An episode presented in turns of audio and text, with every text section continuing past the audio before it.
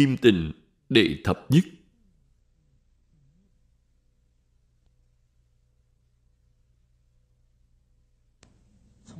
Từ chỗ này trở đi, thế tôn giới thiệu tình hình của thế giới tây phương cực lạc. Cũng chính là các thứ trang nghiêm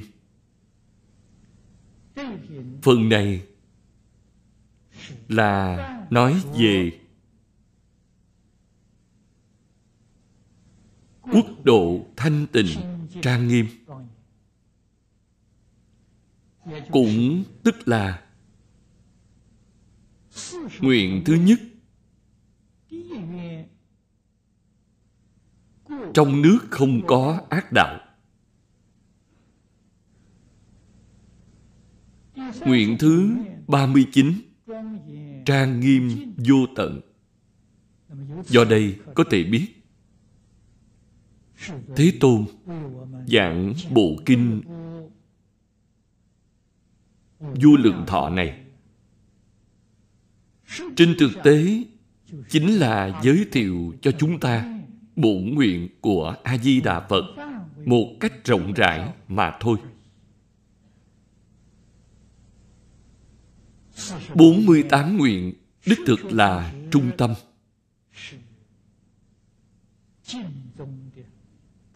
Là tổng cương lĩnh của tịnh tông. Mời xem phần kinh văn. Phật cáo a nan, bị cực lạc giới du lượng công đức, cụ túc trang nghiêm dịnh vô chúng khổ, chư nạn ác thú, ma não, chi danh.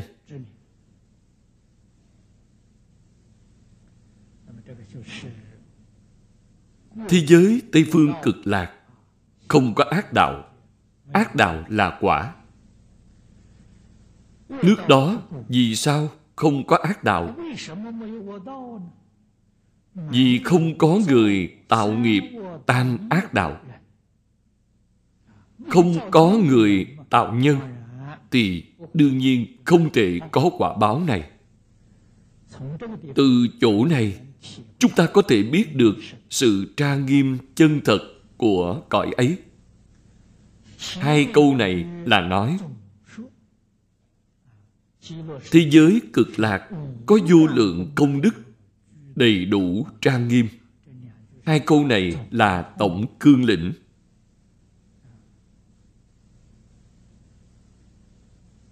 Trang nghiêm như thế nào? Phần sau vẫn là nói sơ lược. Nếu nói kỹ thì nói không hết.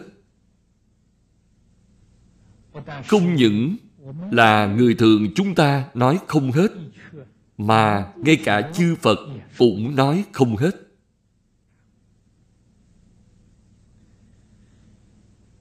Vừa mở đầu. Phật giới thiệu vài nét về thế giới cực lạc không có các khổ. Ở trong kinh,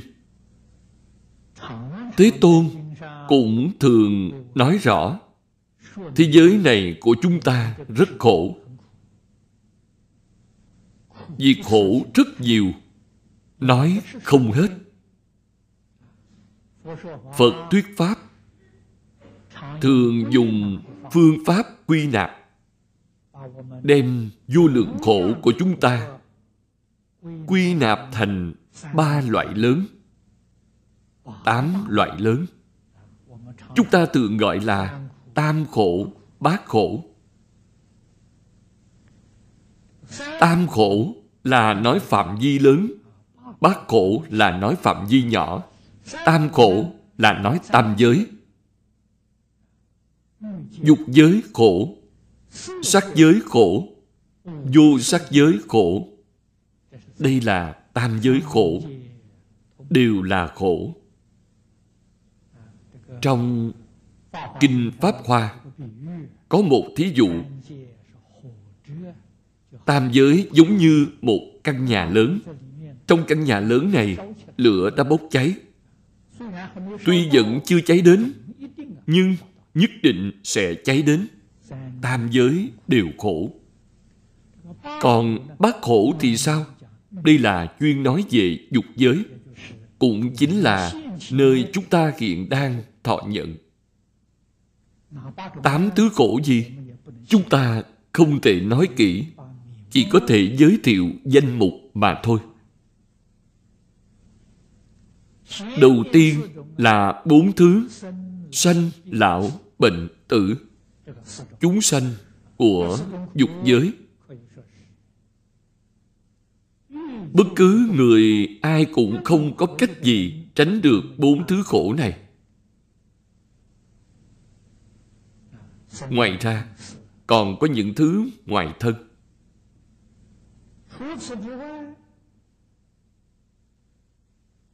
Cũng chính là hoàn cảnh sinh hoạt của chúng ta. Cầu bất đắc khổ. Chúng ta đều có dục vọng. Có người dục vọng lớn, có người dục vọng nhỏ. Bất kể dục vọng lớn hay nhỏ, cầu mà không được mãn nguyện thì rất khổ não. Loại thứ sáu gọi là ái biệt ly khổ. Bạn thường không được đoàn tụ với người mà bạn ưa thích. Đây là việc khổ. Bạn cũng không thể thường trú, không thể hưởng thụ nơi hoàn cảnh mà bạn ưa thích cũng là khổ. Loại thứ bảy gọi là oán tắng hội khổ không thích sống chung một nơi mà vẫn phải gặp mặt nhau. Vẫn không thể tách rời. Đây là khổ. Hoàn cảnh không ưa thích mà không có biện pháp thoát khỏi đều thuộc về oán tắng hội khổ. Điều sau cùng là ngủ ấm xí thành khổ điều này so ra khó hiểu hơn. Nói một cách cạn cợt, chính là vọng tưởng, phiền não ở trong tâm rất nhiều. Cái này là khổ. Phật thuyết pháp đều không rời khỏi nhân quả. Bảy thứ khổ phía trước là quả báo còn điều này là nhân khổ. Tại sao chúng ta có nhiều cái khổ như vậy? Vì vọng tưởng phiền não của chúng ta rất nhiều. Cho thấy gốc bệnh đều không rời khỏi vọng tưởng chấp trước. Đây thực sự là gốc bệnh. Ở thế giới tây phương, không có các thứ khổ này. Tại sao không có? Vì chúng ta sinh đến thế giới tây phương cực lạc là liên hoa hóa sanh. Không phải cái thân do cha mẹ sanh. Cho nên không có bát khổ. Thế giới tây phương là nhất chân pháp giới. Không những không có lục đạo mà thập pháp giới cũng không có vì thì làm sao có tam khổ? Tam khổ bát khổ ở thế giới tây phương cực lạc. Không những không có sự việc này, mà ngay tên gọi cũng không nghe nói đến, đều không nghe nói qua. Diễn diễn không có các khổ, các nạn. Nạn này là tai nạn, thiên tai, nhân họa đây là những thứ mà thế gian của chúng ta vô phương tránh khỏi. Hiện nay, phương tiện truyền thông phát triển. Hầu như mỗi ngày, chúng ta đều nghe thấy có rất nhiều tai nạn xảy ra. Như là động đất. Tại vùng duyên hải, đông nam á, có gió bão. Những thứ này đều thuộc về thiên tai. Còn nhân họa lớn là chiến tranh. Còn tai nạn nhỏ thì rất nhiều. Thường thấy nhất là tai nạn, xe cộ.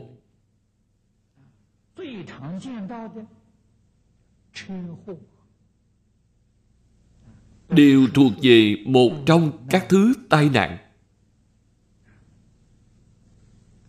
Ác thú là ác đạo.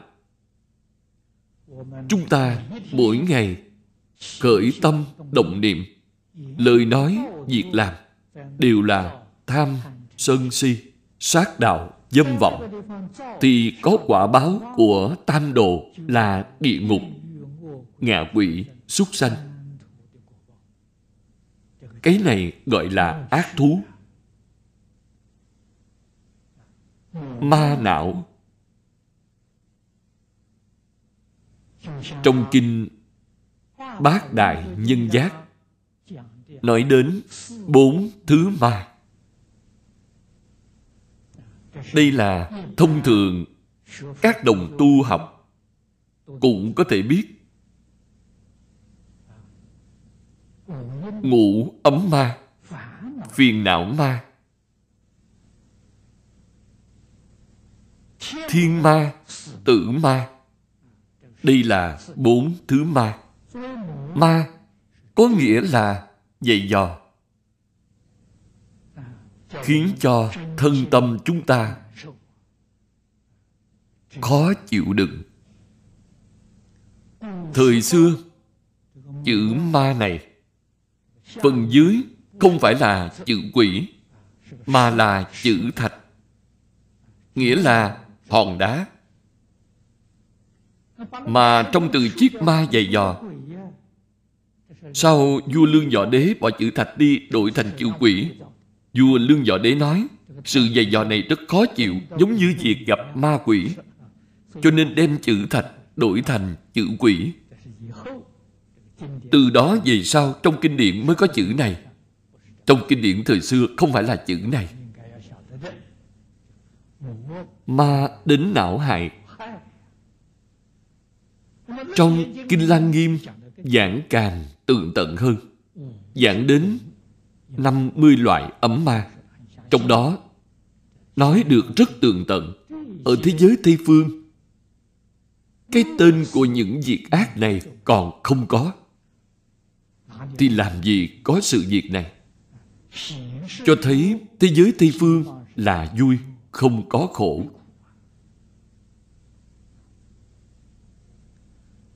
Việc vô tứ thời, Hàng tử, vũ, minh chi gì? Đây là nói rõ, Nơi ấy có thời tiết tốt. Thế gian chúng ta có bốn mùa. Khí hậu thay đổi rất lớn.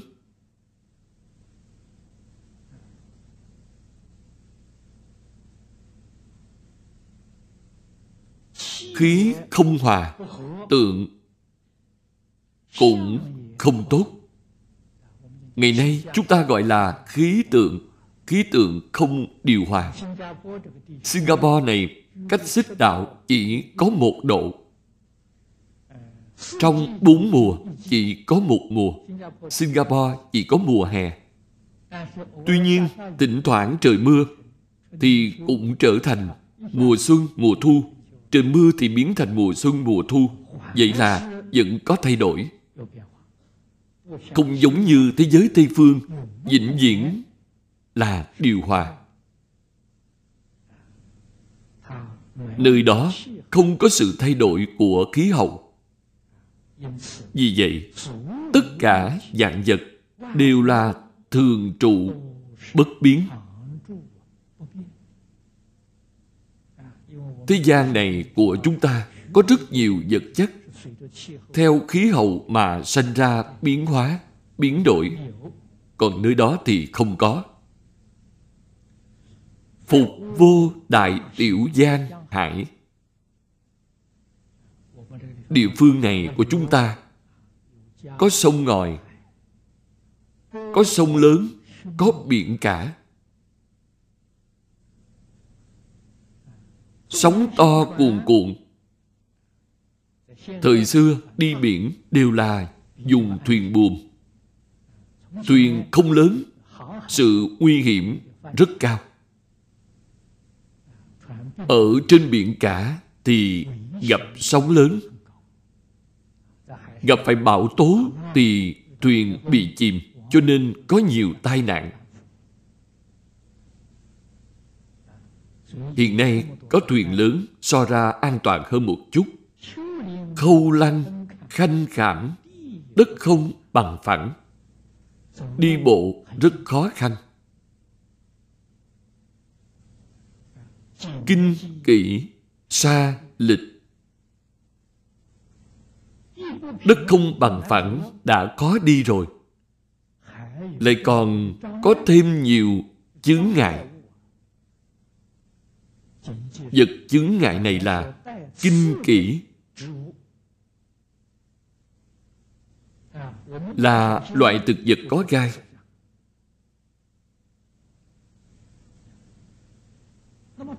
Chúng ta không lưu ý thì bị đó đâm bị thương. Trong phạm vi lớn thì có núi Thiết Vi, núi Tu Di, cùng những núi non đất đá trên địa cầu chúng ta, đủ các thứ chướng ngại vật không bằng phẳng.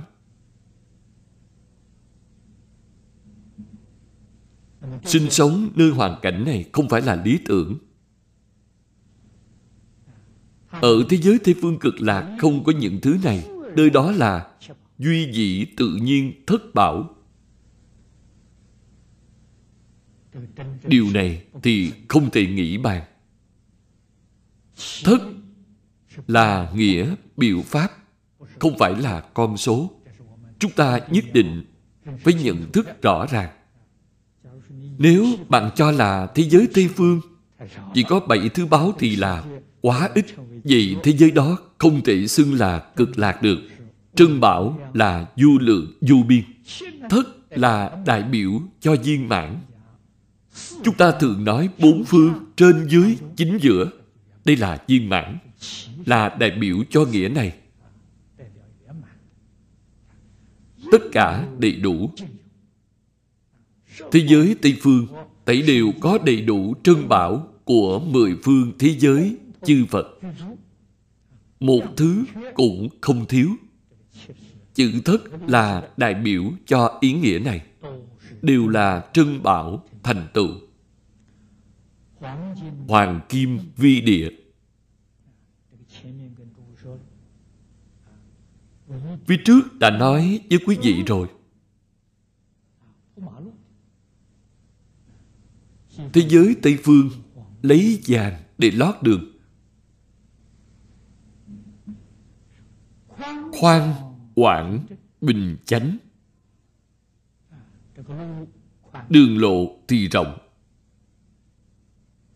Bình là bằng phẳng, chánh chính là chánh trực. Rất ít có đường cong quẹo, đều là đường thẳng. Trong Kinh Đại Thừa thường nói Cảnh do tâm sanh tâm thanh tịnh thì thế giới thanh tịnh. Mỗi người giảng sanh đến thế giới tây phương đều là tu tịnh nghiệp. Hay nói cách khác, đều là tu tâm thanh tịnh.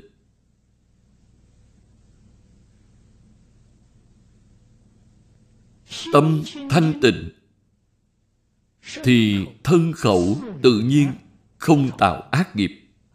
Tự nhiên liền thanh tịnh, tam nghiệp thanh tịnh. Mỗi người được giảng sanh đều tu tịnh nghiệp. Cảnh giới này là do nguyện lực của di đà cùng cộng nghiệp thanh tịnh của mọi người. Mà thành tựu nên thế giới này. Bất khả hạn cực. Vi diệu, kỳ lệ, thanh tịnh, trang nghiêm.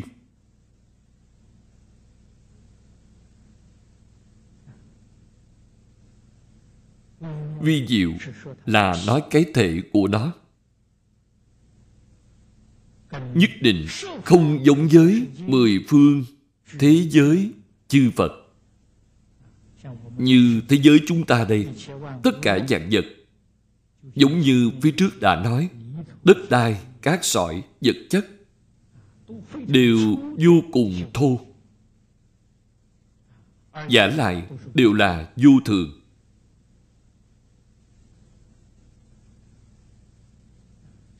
Kỳ lệ cũng chính là chúng ta thường nói rực rỡ sáng lạng đẹp không thể tả nổi. Thanh tịnh trang nghiêm. Siêu du thập phương nhất thiết thế giới. Mười phương tất cả thế giới chư phật đều không thể so sánh với thế giới cực lạc được.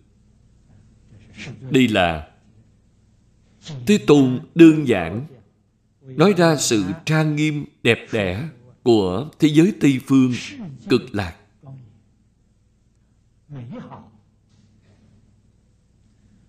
Ngài hướng về A Nan nói, A Nan là đại biểu cho chúng ta, chính là hướng về mọi người chúng ta mà giới thiệu.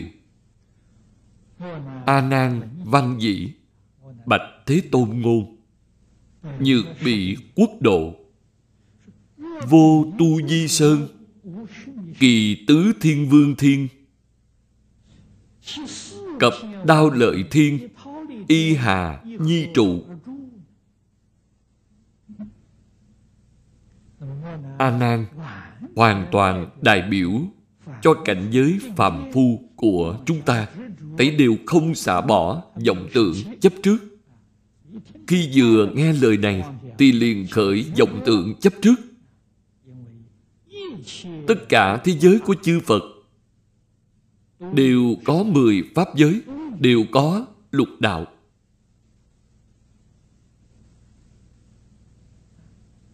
Sự thành hình của thế giới đều có tiểu thế giới. Tiểu thiên thế giới, trung thiên thế giới, đại thiên thế giới. Hầu như tất cả thế giới của chư Phật đều là hình thức này, đều là hình thức này. Không có sự đặc biệt như vậy. A nan không biết được thế giới tây phương cực lạc là thế giới đặc biệt, không có những thứ này, nên mới khởi vọng tưởng. Vậy thế tôn thì sao? Thế tôn nói pháp vô cùng tuyệt diệu. Không nói với a nan thế giới tây phương là nhất chân pháp giới, không có thập pháp giới, không có lục đạo. Ngài không nói như vậy. Cách nói pháp này mang đến cho chúng ta sự khải thị rất lớn.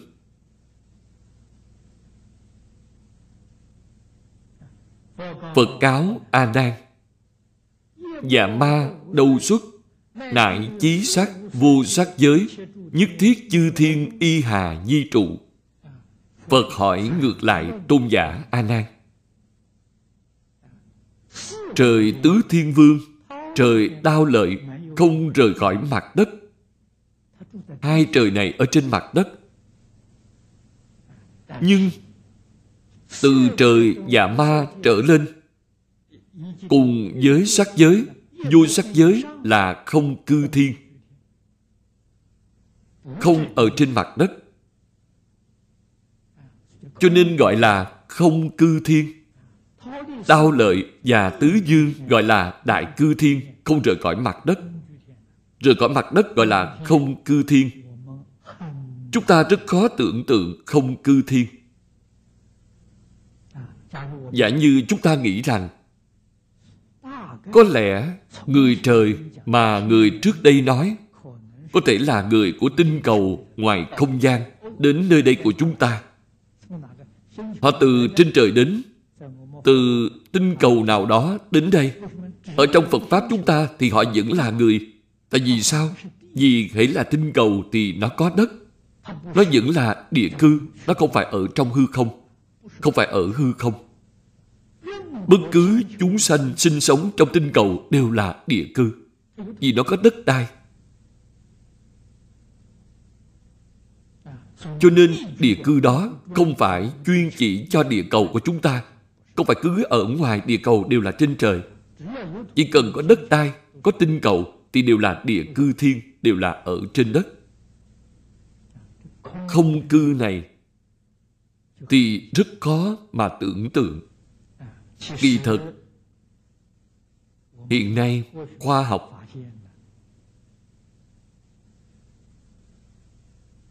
có thể giúp cho chúng ta giải thích hiện tượng này ở trong kinh Phật. Hiện nay, các nhà khoa học nói không gian này có số chiều vô hạn. Thế gian này của chúng ta có không gian ba chiều, không gian bốn chiều. Nếu nâng lên đến 5 chiều, 6 chiều, 7 chiều, đến vô hạn chiều, thì cảnh giới ấy không thể nghĩ bàn. Điều này có thể giúp Kinh Phật làm chú giải về các cảnh giới không giống nhau. A Nan đáp rất hay. A Nan bạch ngôn, bất khả tư nghị nghiệp lực sở trí. A Nan kỹ ra rất thông minh, trả lời không sai. Ngài lĩnh hội được chỗ này. Phật ngữ A Nan bất tư nghị nghiệp nhữ khả tri gia. Thực ra mà nói, trong đây quan trọng nhất chính là nói cho chúng ta những lời này. Nghiệp không thể nghĩ bàn đó. Ông có biết không? Bạn có biết hay không? Dự thân quả báo bất khả tư nghị. Thân thể hiện nay của chúng ta quả báo của chúng ta không thể nghĩ bàn. Đây là thật, không phải giả.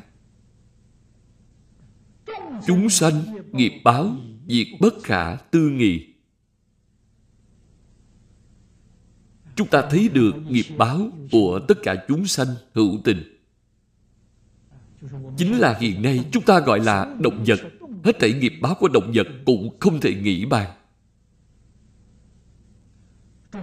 Chúng sanh tiện căn, bất khả tư nghị. Chư Phật thánh lực, chư Phật thế giới, diệt bất khả tư nghị. Nói tóm lại là nghiệp lực không thể nghĩ bàn.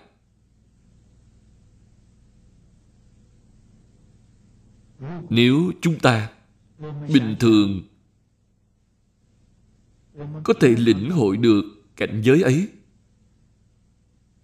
cảnh giới không thể nghĩ bàn.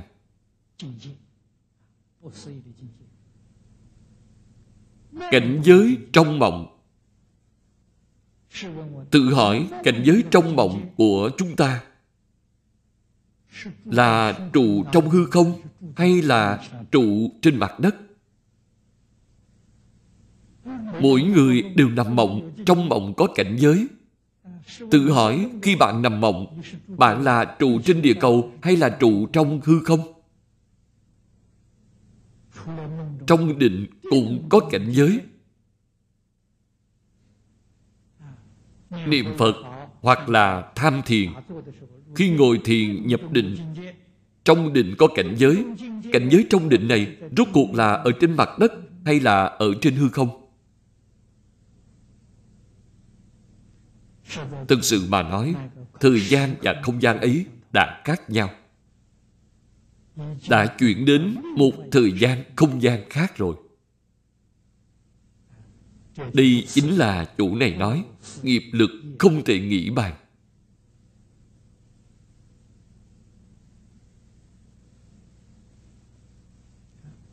Thiện căn của chúng sanh, như trong đoạn kinh văn nói phía trước, Dương tử A Xà Thế cùng 500 vị trưởng giả trong đời quá khứ, du lượng kiếp đến nay đều học Phật. Cúng dường chư Phật Như Lai. Đây là nghiệp lực không thể nghĩ bàn. Ngày nay, chúng ta có duyên gặp được pháp môn thù thắng thế này. Có lẽ nghiệp lực của chúng ta cùng họ không khác biệt nhiều. Không phải nghiệp lực như vậy thì bạn không gặp được pháp môn này. Bạn có thể gặp được pháp môn này thì có thể nói tiện căn trong đời quá khứ của bạn so với dương tử a xà thế không khác biệt bao nhiêu. Nếu tiện căn của bạn so với ông nhiều hơn một chút, thì tình hình khác hẳn. Bạn nghe xong rất ưa thích lại còn phát nguyện cầu sanh tịnh độ điều này chứng minh thiện căn trong đời quá khứ của bạn vượt hơn dương tử a xà thế cùng 500 vị trưởng giả trong đời này bạn nhất định thành tựu thánh lực chư phật ở chỗ này đặc biệt chỉ cho quay thần bổ nguyện của Đức Di Đà gia trì. Người niệm Phật chúng ta lúc lâm chung, Phật đến tiếp dẫn. Điều này không thể nghĩ bàn. Thế giới của chư Phật, đặc biệt là thế giới cực lạc. Thế giới hoa tạng của Tỳ Lô Giá Na Phật. Báo độ của chư Phật cõi thật báo tra nghiêm. Cùng với cõi thường tịch quan tịnh thật là không thể nghĩ bàn. Kỳ quốc chúng sanh công đức thiện lực trụ hạnh nghiệp địa, cập phật thần lực, cố năng nhị nhị đến chỗ này, phật mới trả lời tôn giả a nan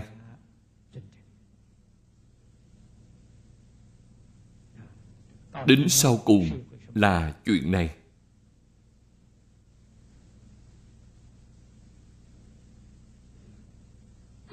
Trụ hành nghiệp địa Thấy Phật Thì được bình đẳng thân nghiệp. Chúng ta nói theo tịnh tông thì Việc này là rất khó được, rất hiếm có. Thấy được a di đà phật. Khi bạn sanh đến thế giới tây phương cực lạc rồi nghe tên thì được bình đẳng khẩu nghiệp điều này không sanh về thế giới tây phương cực lạc cũng có được còn việc thấy phật thì nhất định phải đến thế giới Tây Phương cực lạc. Thân tướng của mọi người ở thế giới Tây Phương cực lạc đều là bình đẳng. Được bình đẳng thân nghiệp. Còn nghe thế thì sao?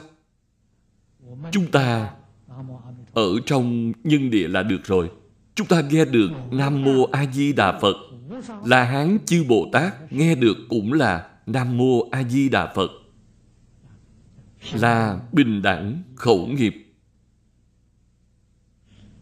Gặp được phật quan hiểu rõ phật pháp, là được bình đẳng, ý nghiệp. Đây chính là vào nhà như lai. Trụ hạnh nghiệp di đà. Trụ hành nghiệp địa. Cùng với thần lực của Phật, oai thần bổn nguyện của A-di-đà Phật biến hiện ra cảnh giới này. Chúng sanh bình đẳng nghiệp lực. Cho nên, nó là tự nhiên. Chúng ta thường nói, Pháp vốn như vậy.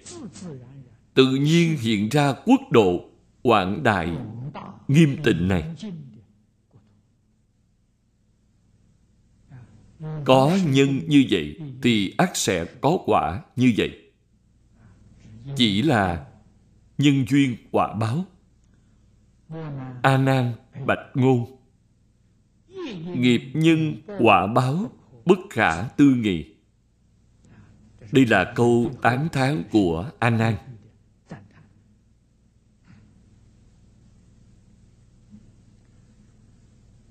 trong kinh có nói, nghiệp lực không thể nghĩ bàn cho dù rất xa, nhưng nhất định vẫn có sự ràng buộc.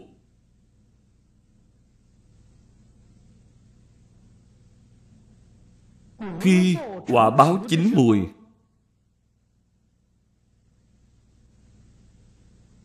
thì nhất định không thể tránh khỏi.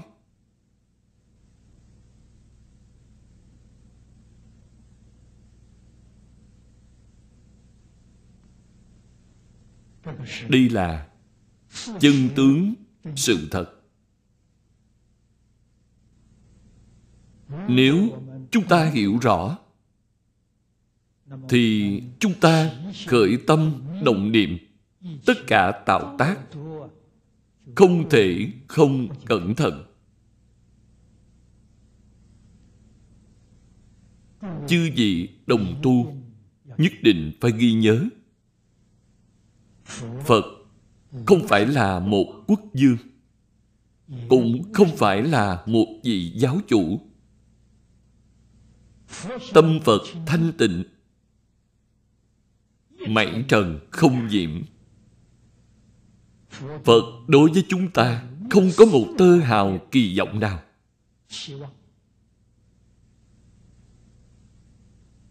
Phật nói những lời này lẽ nào lại lừa gạt bạn sao? Lừa gạt người phải có lý do. Không có lý do mà lừa gạt người thì đó là thần kinh có vấn đề. Phật có giống người thần kinh có vấn đề hay không? Giảng nhiều kinh như vậy, giảng có trình tự lớp lan, thứ tự phân minh như vậy, Ngài không giống người đầu óc có vấn đề. Ngài vì sao lại lừa gạt bạn?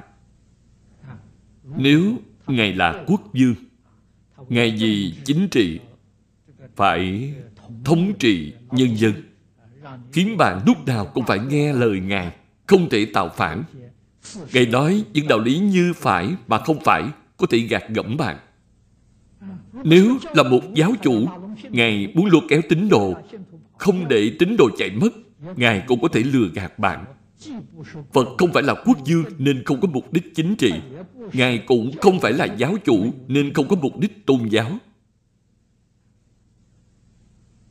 Ngài thành tâm, thành ý, chỉ dạy chúng ta cá nhân chúng ta có được lợi ích thực tình mà nói ngài không có liên quan chúng ta gặp họa hay được phước không liên quan với phật điểm này quý vị nên nhớ rõ ràng. Ngài thật sự là một người tốt. Chúng ta trong đời này khó gặp được. Gặp được người tốt như vậy. Chỉ dạy cho chúng ta làm thế nào lìa họa được phước.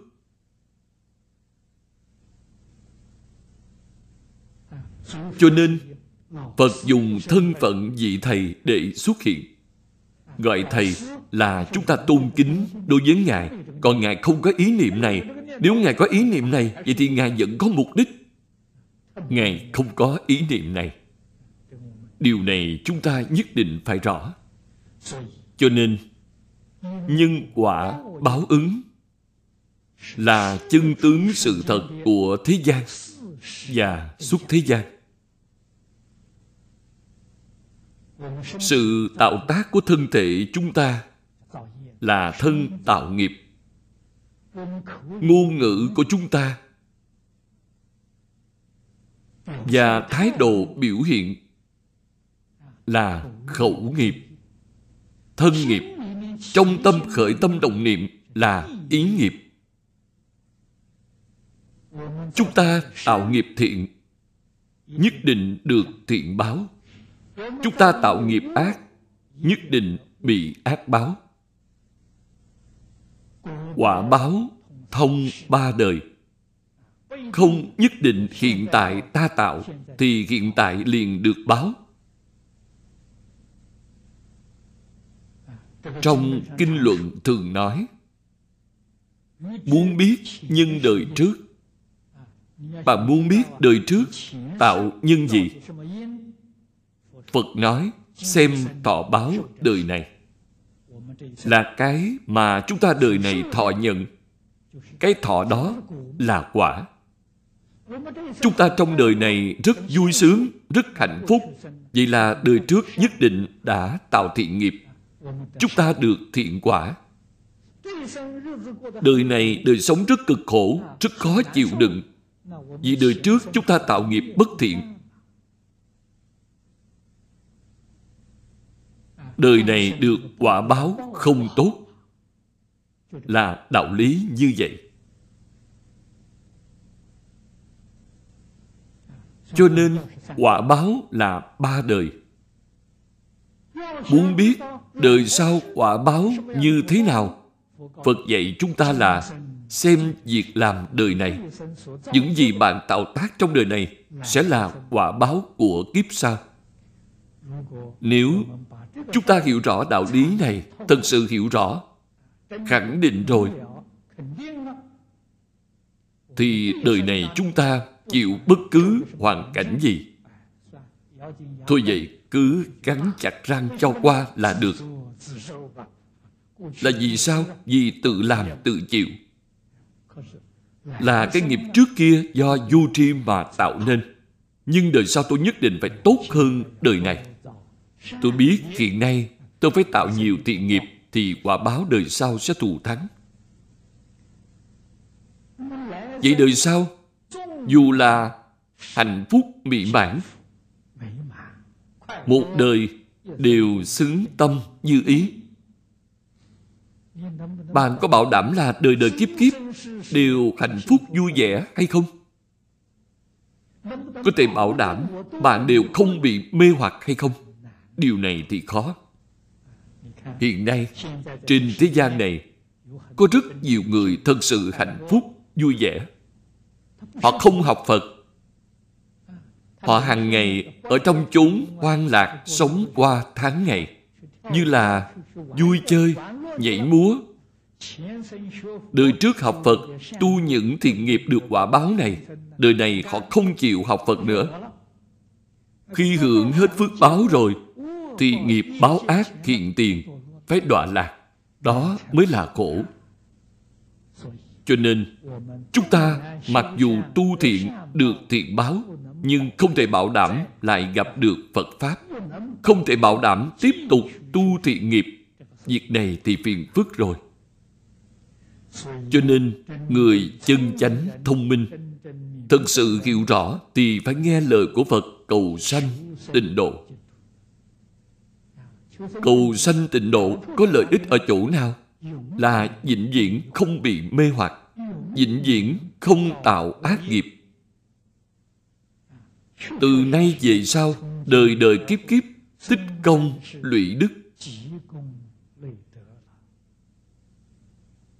Kết quả nhất định giống như a di đà phật.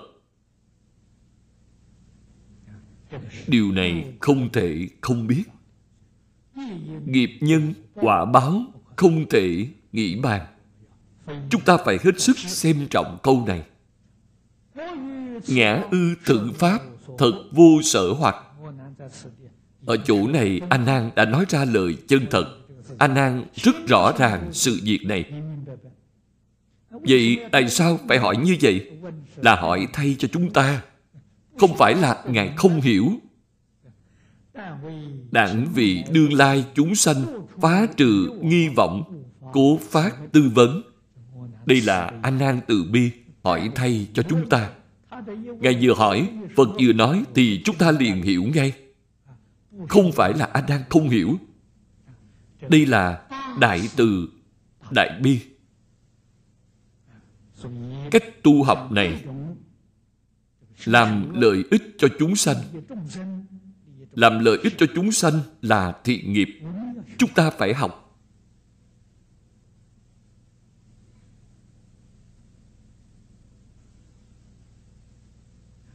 Thực sự mà nói, chúng ta rời khỏi kinh sách, rời khỏi giảng đường thì quên sạch sẽ. Tật xấu tập khí cũ lại hiện tiền. Không biết học, không biết tu. Tôi xin nêu ra một ví dụ. Chúng ta ở nơi công cộng, như ở trong tiệm ăn, Có những đồng tu quen biết Gặp tôi liền nói Thưa Pháp Sư, hôm nay Ngài ăn gì? Ăn thấy có ngon không? Hỏi những lời vô ích này Họ không ở nơi đó hỏi một ít Phật Pháp như Thưa Pháp Sư, thế nào là Phật Pháp? Tuy họ biết, nhưng rất nhiều người ở bên cạnh không biết. Một khi tôi giảng cho bạn nghe Thì bao nhiêu người cũng được nghe Được biết Đây là học theo Ngài A Nan Không biết hỏi những điều này Đây là kẻ đáng thương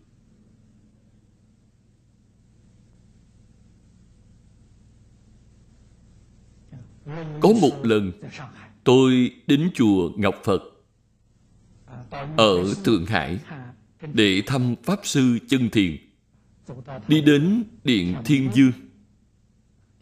Tượng Tứ Đại Thiên Dương trong Điện Thiên Dương rất trang nghiêm. Có rất nhiều đoàn du lịch đang ở đó đi cùng tôi. Cũng có một vài vị cư sĩ ở Thượng Hải.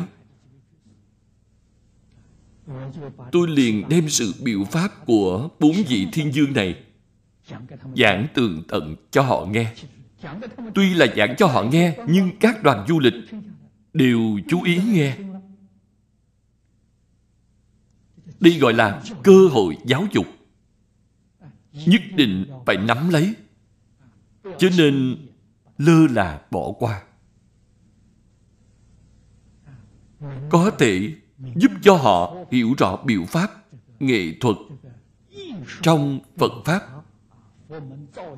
Ý nghĩa chân chính của sự tạo tượng trong Phật môn thì họ mới không đến nỗi mê tín. Cho nên A Nan biết được cơ hội giáo dục. Biết rõ nên hỏi. Hỏi cho mọi người nghe.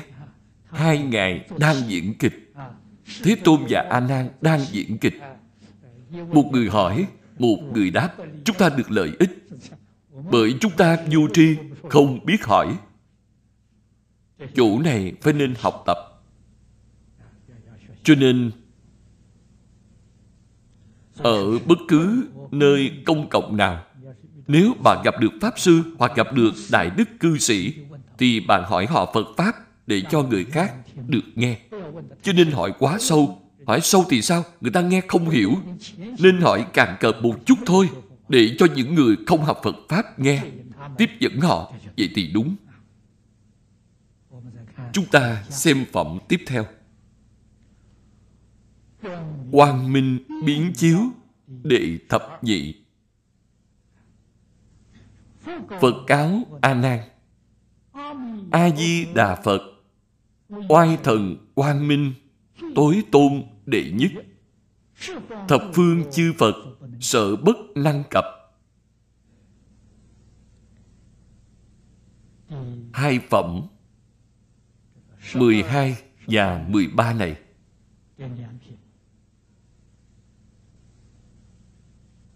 Hiển thị chánh báo trang nghiêm.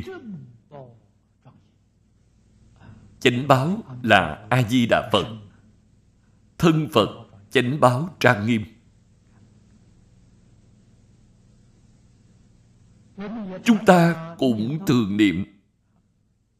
Trong hào quang hóa vô số phật phật quang chiếu đến nơi nào thì nơi đó có phật. Gọi là trong hào quang hóa phật, trong 48 nguyện.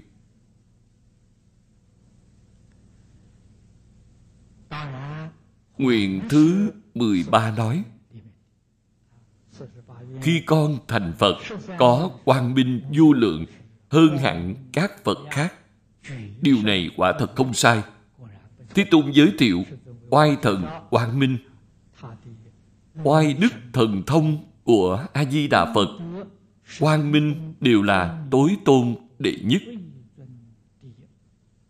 chữ tối tôn đệ nhất là so sánh với tất cả mười phương chư phật chư phật khắp mười phương, chẳng thể sánh bằng. Biến chiếu đông phương. Hằng sa phật sát, chữ hằng sa chính là các sông hằng. Đây là dùng để thí dụ, các sông hằng rất nhiều không cách gì tính được. Hình dung số lượng các loại phật rất nhiều, hằng sa cõi phật nam tây, bắc phương, tứ duy, thượng hạ.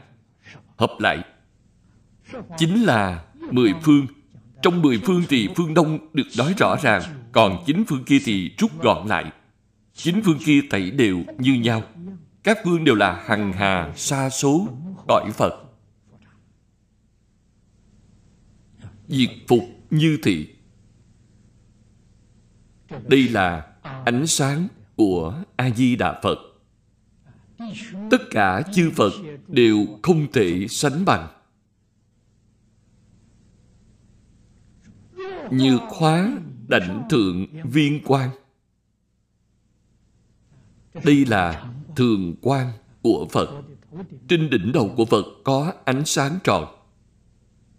Hoặc nhất nhị tam tứ do tuần hoặc bá thiên vạn ức do tuần. Đây là thị hiện ra thường quan của chánh báo, cũng là không thể nghĩ bàn. Thích ca mâu ni phật, năm xưa ở thế gian này, trong kinh ghi chép, ánh sáng của phật là một do tuần một do tuần là bao lớn? Tám thước là một do tuần, tức hơn hai mét rưỡi. Dòng ánh sáng của phật là tám thước. Có quang minh như vậy. Thực ra mà nói, trên thân phật có ánh sáng. Ánh sáng của phật rất rõ ràng trên thân mỗi người chúng ta cũng có ánh sáng. Những người luyện khí công họ nhìn thấy được. Họ gọi là khí. Phật pháp gọi là quang. Ánh sáng của mỗi người lớn nhỏ khác nhau. Màu sắc cũng khác nhau.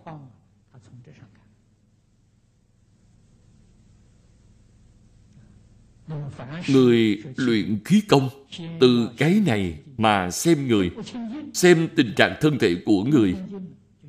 Vậy người học khí công trước hết phải tu tâm thanh tịnh. Tâm không thanh tịnh thì họ không thấy được. Cho nên người có tâm thanh tịnh thì thấy được. Nếu màu sắc ánh sáng của bạn không tốt, là xám hoặc tối, thì thân thể bạn có bệnh. Nếu thân thể của bạn cường tráng thì ánh sáng rất rõ ràng rất sáng sủa. Cho nên họ có thể thấy thân thể của bạn. Giả lại, mỗi bộ phận có ánh sáng khác nhau, nên họ biết được bạn có bệnh chỗ nào. Đây không phải là mê tín. Ánh sáng của A-di-đà Phật là trăm ngàn dạng do tuần. Điều này thì không thể nghĩ bàn. Điều này đích thực không phải chư Phật khác có thể sánh được. Từ trong kinh điển, quý vị có thể thấy được những vị Phật khác có Phật quan một hoặc hai, ba, bốn do tuần. Chư Phật quang minh hoặc chiếu nhất nhị Phật sát. Câu chiếu một hai cõi Phật này chính là bổn thổ của Ngài. Một vị Phật giáo hóa chúng sanh là một tam thiên đại thiên thế giới, gọi là một cõi Phật. Ánh sáng của Ngài nhất định chiếu đến. Hoặc chiếu bá thiên Phật sát. Nguyện lực của Phật rộng lớn. Không những Ngài phải độ chúng sanh trong quốc độ của mình, mà Ngài cũng độ chúng sanh thế giới phương khác. Vậy thì ánh sáng của Ngài lớn rồi, có thể chiếu đến trăm ngàn cõi Phật. Duy A-di-đà Phật. Chỉ có A-di-đà Phật. Quang minh phổ chiếu. Vô lượng vô biên vô số Phật sát.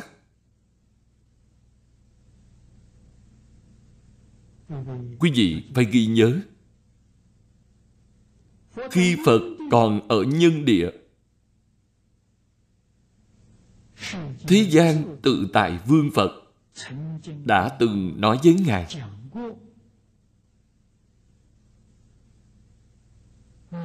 vì sự thanh tịnh trang nghiêm của 210 ức thế giới chư Phật. Hơn nữa, Ngài đã thấy qua 210 ức là biểu pháp đại biểu cho cứu cánh viên mãn. Hay nói cách khác a di đà phật đã từng đến tất cả thế giới của chư phật tận hư không khắp pháp giới. Đương nhiên, ngài cũng đã đến thế giới này của chúng ta. Cho nên, ánh sáng của ngài cũng chiếu đến. Bởi vì ngài đã từng đến, thì ánh sáng của ngài nhất định cũng sẽ chiếu đến. Chỉ có ánh sáng của di đà là chiếu đến tận hư không khắp pháp giới. Một cõi phật cũng không bị bỏ sót. Chư phật quang minh, sở chiếu viện cận, bổn kỳ tiền thế cầu đạo. Sở nguyện công đức, đại tiểu bất đồng ở chủ này, phật nói rõ tại sao phật quan có lớn nhỏ khác nhau. Khi đã thành phật rồi thì phật phật đạo đồng. Trí tuệ thần thông, năng lực của phật thảy đều bình đẳng. Tại sao phật quan khác nhau? Chúng ta thấy được phật quan không bình đẳng. Điều này có nguyên nhân. Là lúc đầu ngài mới học phật, các ngài phát nguyện khác nhau có những vị phật ở nhân địa phát nguyện không lớn. Thấy cái tam thiên đại thiên thế giới này, ta chỉ muốn giúp nhóm chúng sanh này, chỉ muốn độ họ. Thì sau khi thành phật, ánh sáng của ngài chỉ lớn cỡ đó. Từ trong kinh chúng ta thấy được, nhưng địa của a di đà phật, nguyện của ngài và người khác không giống nhau. Nguyện của ngài lớn ngài nguyện phổ độ tất cả chúng sanh, tận hư không khắp pháp giới. Nguyện của ngài là phát ra như vậy.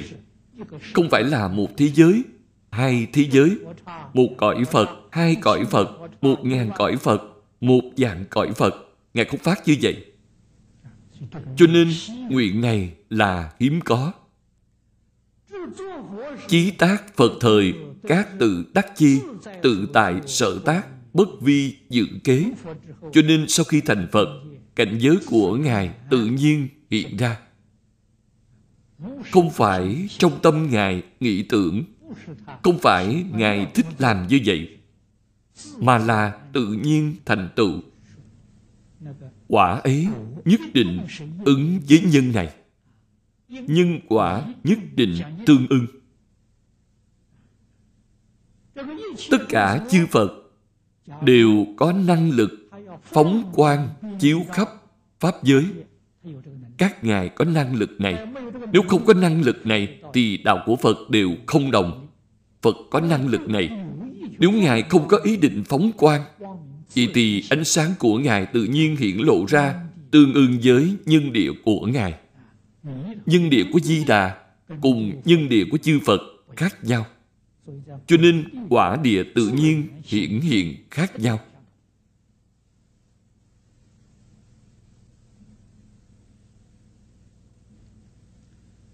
A di đà phật.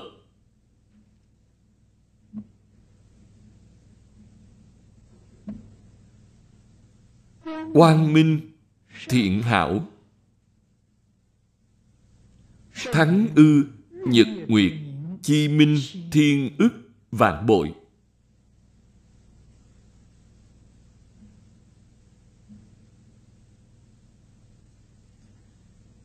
Trong câu này, chúng ta phải đặc biệt chú ý. Phật quan thiện hảo.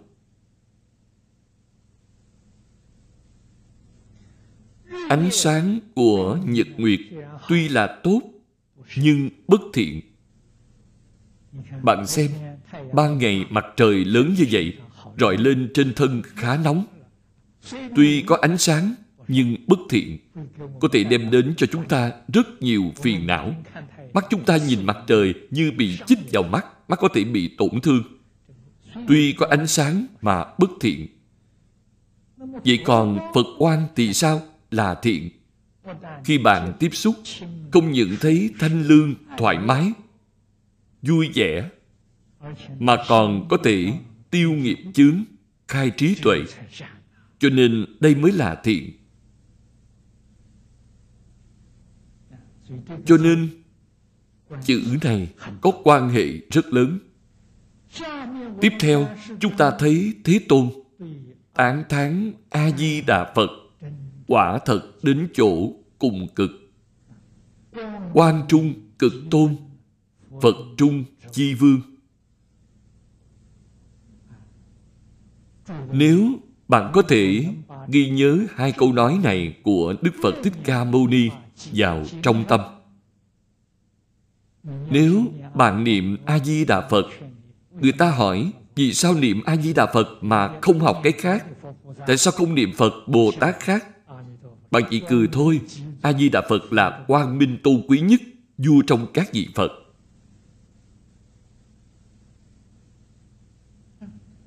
Theo sự thật này thì tôi hết lòng niệm A-di-đà Phật. Tôi không cần niệm các vị Phật khác nữa.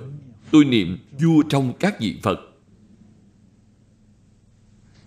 Còn quý vị niệm đó là các vị Phật thông thường, không phải là vua trong các vị Phật.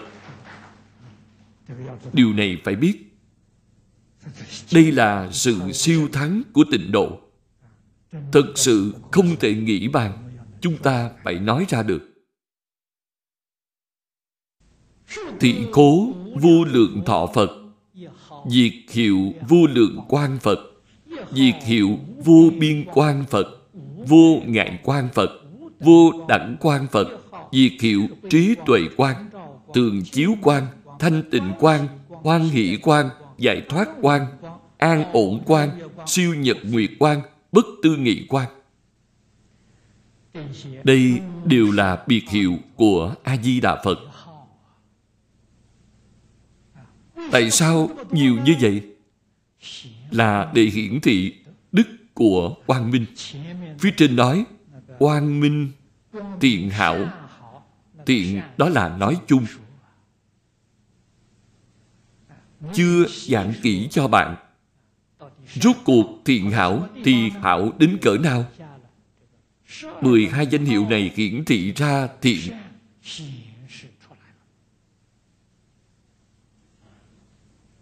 do đây có thể biết, thế tôn tán thán a di đà phật là quang minh tôn quý nhất. Không phải là nói tùy tiện.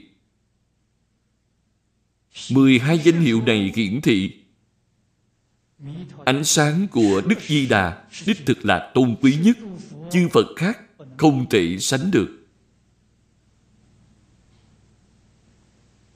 Đây là nói ra 12 danh hiệu. Vô lượng quan Lượng là hạn lượng. Ánh sáng của A-di-đà Phật không có hạn lượng. Không giống như chư Phật. Phật quan chỉ chiếu một hai cõi Phật. Chiếu trăm ngàn cõi Phật là có hạn lượng. Ánh sáng của A-di-đà Phật thì không có hạn lượng, tận hư không khắp Pháp giới. Không nơi nào không chiếu, không chỗ nào không chiếu. Đây là vô lượng. Đương nhiên, trong đây quan cũng là biểu thị cho trí tuệ. Vô lượng quan cũng chính là nói rõ trí tuệ của Đức Di Đà là vô lượng. Cũng hiểu là vô biên quan.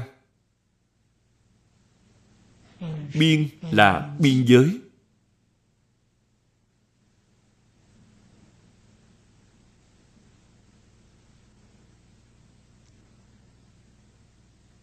Tâm Phật Bình đẳng Từ bi bình đẳng Lấy Pháp bình đẳng Giáo hóa tất cả chúng sanh khiến cho tất cả chúng sanh bình đẳng thành Phật. Không có tất cả giới hạn. Giải thoát bình đẳng, dạng pháp nhất như Ý nghĩa của vô biên quan là không có bờ mé, không có giới hạn.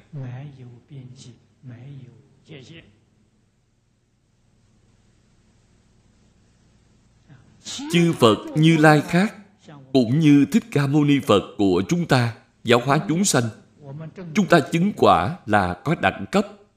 Có người chứng tiểu thừa sơ quả, tứ quả La Hán, Bích Chi Phật quả. Còn có tạng thông biệt viên, đây là tông hiền thủ của tông thiên thai. Tiểu trụy chung đốn viên, đây đều là có giới hạn. Khi thành Phật rồi, còn có tạng giáo Phật, thông giáo Phật, biệt giáo Phật, viên giáo Phật, đều không giống nhau. Chỉ có Di Đà là thành tựu, bình đẳng.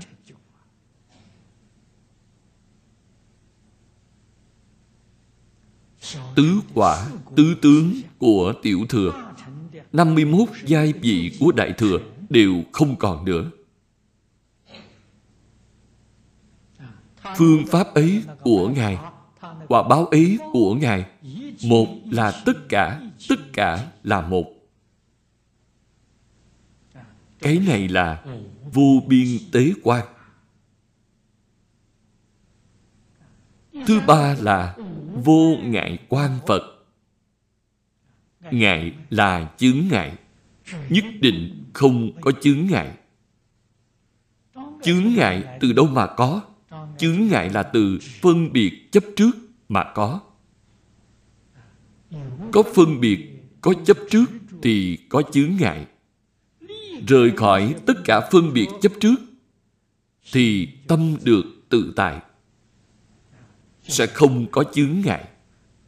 Trong tâm không có giới hạn. Đây là vô ngại quán Nếu lấy thiền tông mà nói, thì đây đã đạt đến chỗ cực điểm.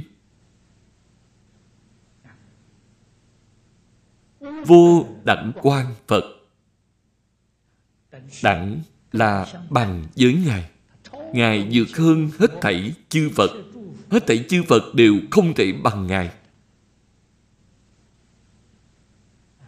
Bất luận là nhân hạnh hay biện quả đều vượt qua chư Phật.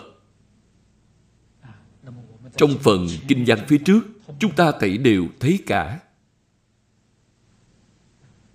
cũng hiểu là trí tuệ quan, thường chiếu quan. Điều này dễ hiểu.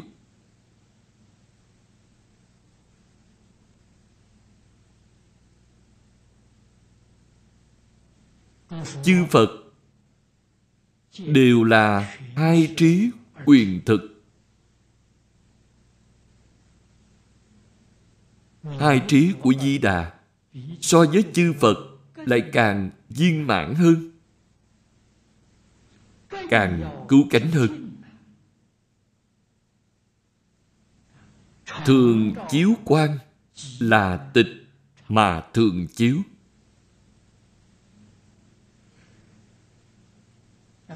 Thanh tịnh quan là chiếu mà thường tịch. Thanh tịnh bình đẳng. Trong phật pháp đại thừa,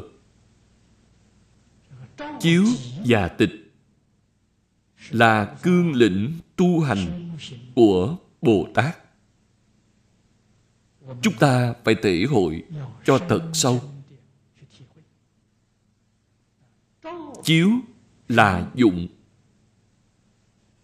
lục căn của chúng ta với cảnh giới lục trần bên ngoài, đây là chiếu. Tại sao không dùng kiến, không dùng thính? Bởi vì nói kiến, nói thính, nói văn đều rơi vào tâm ý thức và có phân biệt, có chấp trước.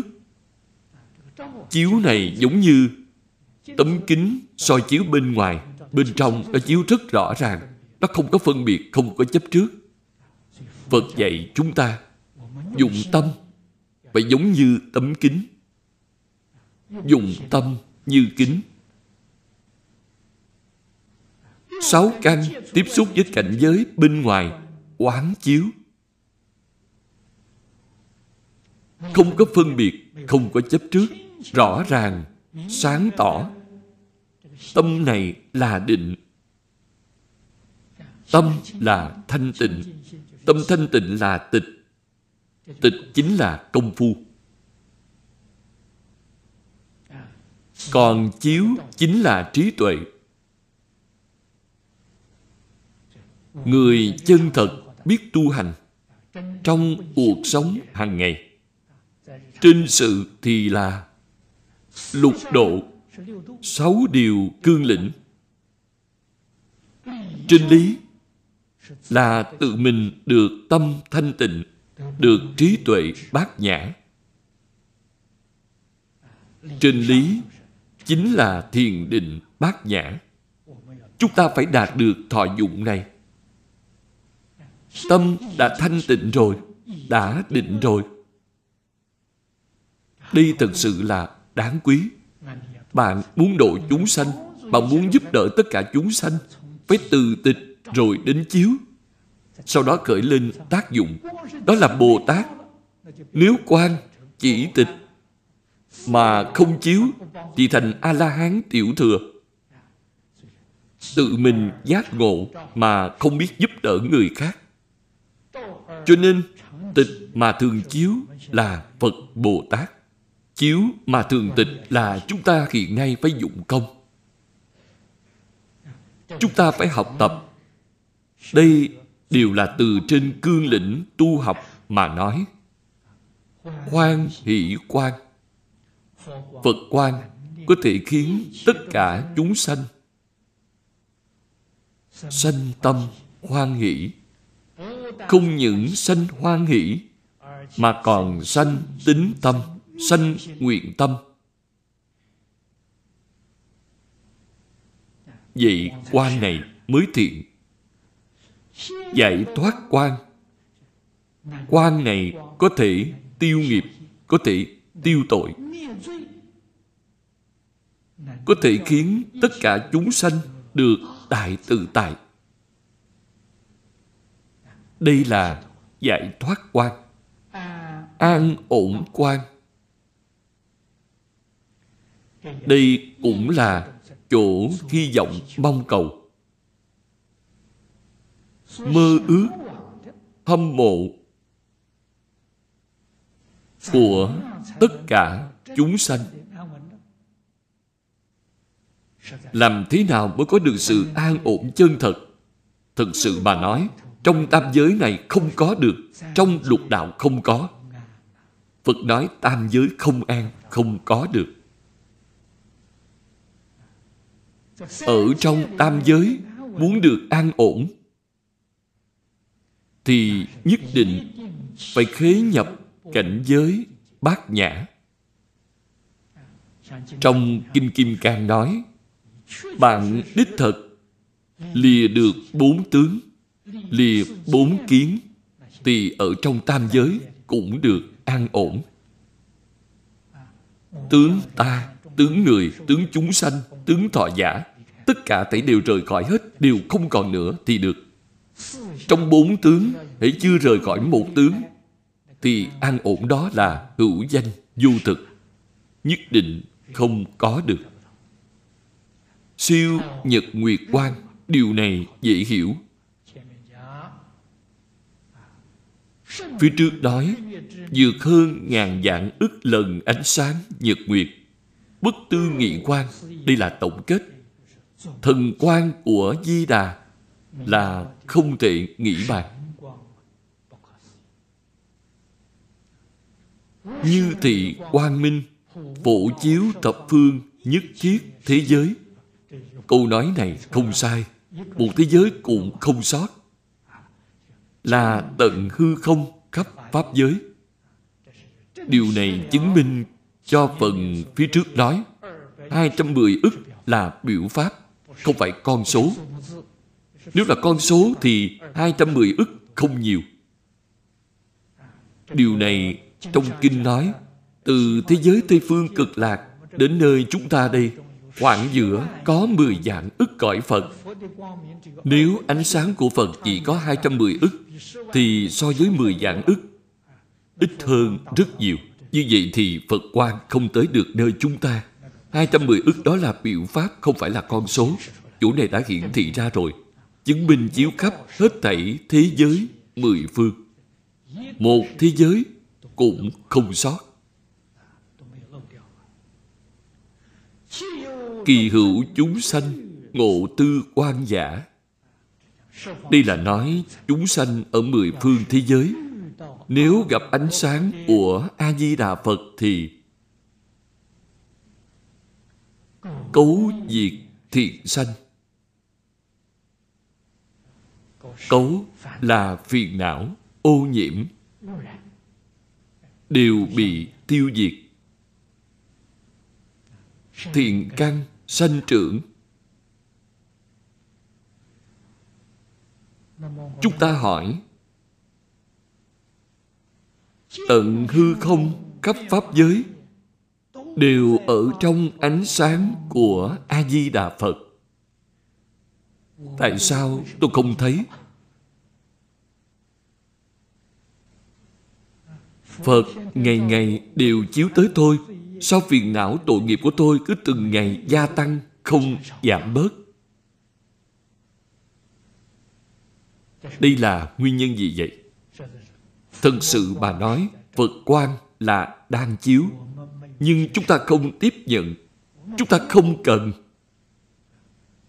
Ánh sáng mặt trời chiếu vào bạn, bạn nhất định sẽ lấy cái chiếc ô để che.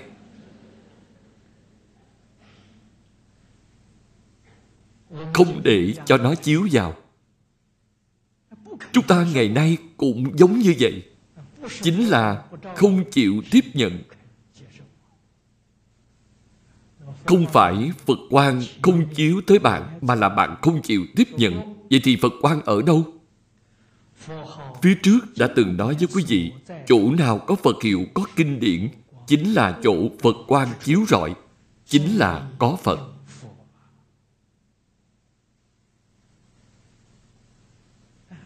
Nghe được một câu a di đà phật này không để trong tâm. Coi như là gió thoảng qua tai, bạn không chịu tiếp nhận. Chỗ có kinh điển, không chịu đọc tụng, không chịu thâm nhập nghiên cứu. Thì là tự mình làm chướng ngại chính mình. Không phải Phật quan không chiếu đến bạn. Mà là chính mình có nghiệp chướng rất sâu, rất sâu dày. Kháng cự lại ánh sáng của Phật. Trong Phật Pháp thường nói tâm Phật và chúng sanh ba thứ này không khác biệt là nói về sức mạnh này sức mạnh của Phật, nghiệp lực của chúng sanh và tâm lực của chúng sanh là bằng nhau, ba thứ không khác biệt. Có thể thấy được nghiệp lực này không thể nghĩ bàn. Phía trước nói đến nghiệp lực không thể nghĩ bàn. Chúng ta hiểu được đạo lý này, hiểu được chân tướng sự thật này. Chúng ta có thể đem tâm lực của chính mình cùng sức mạnh của Phật quan kết hợp lại thì có thể chống lại nghiệp lực. Hai lực lượng kết hợp lại thì có thể chống cự được nghiệp lực. Tâm lực của chúng ta cùng nghiệp lực của chúng ta kết hợp lại thì kháng lại lực lượng của Phật chính là đạo lý như vậy. Ngày nay, chúng ta gặp được A-di-đà Phật gặp được kinh vô lượng thọ. Có thể sanh tâm hoan hỷ, có thể lý giải. Dù rằng không thể hoàn toàn lý giải, chúng ta chỉ có thể lý giải được phần nhỏ. Nhưng thật sự chịu y giáo phụng hành, thì nhất định là phiền não diệt thiện căn sanh, thân ý nhu hòa. Biểu hiện trong cuộc sống hàng ngày là nhu hòa từ bi. Không giống như trước kia là can cường khó giáo hóa. Hiện nay biểu hiện ra là nhu hòa từ bi. Cùng với trước đây là không giống nhau cho nên thân tâm thực sự có chuyển biến. Như tại tam đồ cực khổ chi xứ. Đây là một thí dụ. Thực sự mà nói cũng đều là sự thật. Nếu đọa lạc vào địa ngục, ngạ quỷ, súc sanh, cực khổ chính là địa ngục đạo kiến tử quang minh, giai đắc hưu tức. Chúng sanh ở địa ngục có thể thấy được phật quan chăng?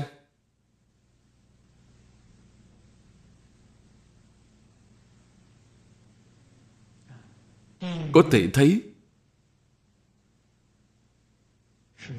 Địa ngục là chỗ thọ báo của tội nghiệp cực nặng. Loại chúng sanh nào ở trong địa ngục có thể gặp được Phật Pháp? Là người trong đời quá khứ niệm Phật. Trong đời quá khứ cũng học Phật, cũng có thiện căn rất sâu dày.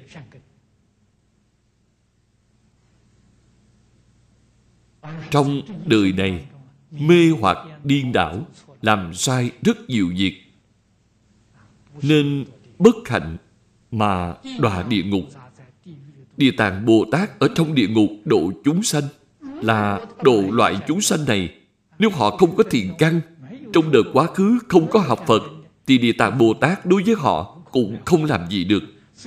Tuy địa tạng bồ tát ở trong địa ngục, những người này nhìn không thấy địa tạng bồ tát, chỉ có người niệm phật với thiện căn sâu dày vì một niệm sai lầm mà đọa vào địa ngục. Khi họ ở trong địa ngục, một niệm hồi tâm, biết được mình làm sai rồi. Hãy họ có ý niệm này, thì họ sẽ thấy được Địa Tạng Bồ Tát.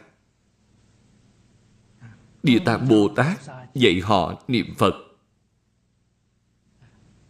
họ liền tiếp xúc với ánh sáng của A-di-đà Phật. Lúc này cái khổ của họ có thể chấm dứt. Mạng chung giai đắc giải thoát. Nhóm chúng sanh ác đạo này và người ác ở nhân gian giảng sanh đều là thuộc về sám hối giảng sanh. Họ thật sự biết mình đã sai rồi.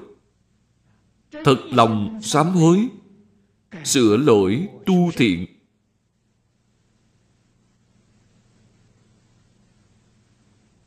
Cầu sanh tịnh độ. Họ lấy công đức gì vậy? Là tâm sám hối, tâm sửa lỗi. Đó chính là công đức. Đem công đức này hồi hướng cầu sanh tịnh độ một niệm, mười niệm cũng nhất định được sanh. Đây chính là nguyện thứ 18 của A-di-đà Phật.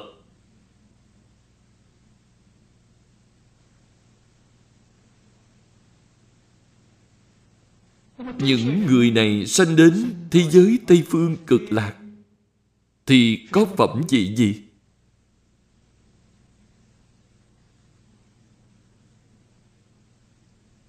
Trong Quán Kinh nói, Cõi phàm thánh, đồng cư, giảng sanh hạ hạ phẩm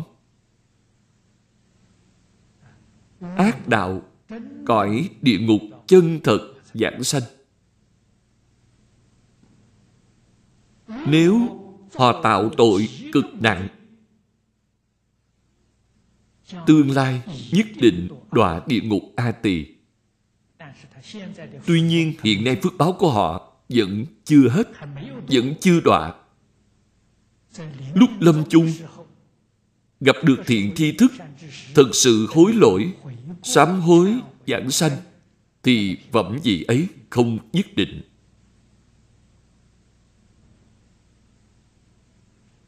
Trong quán kinh, chúng ta thấy vua a xà thế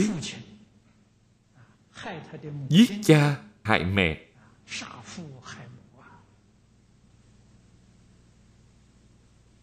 Cấu kết với đề bà đạt đa phá hòa hợp tăng làm thân phật chảy máu ngũ nghịch tội ngũ nghịch thập ác này, ông thảy đều tạo hết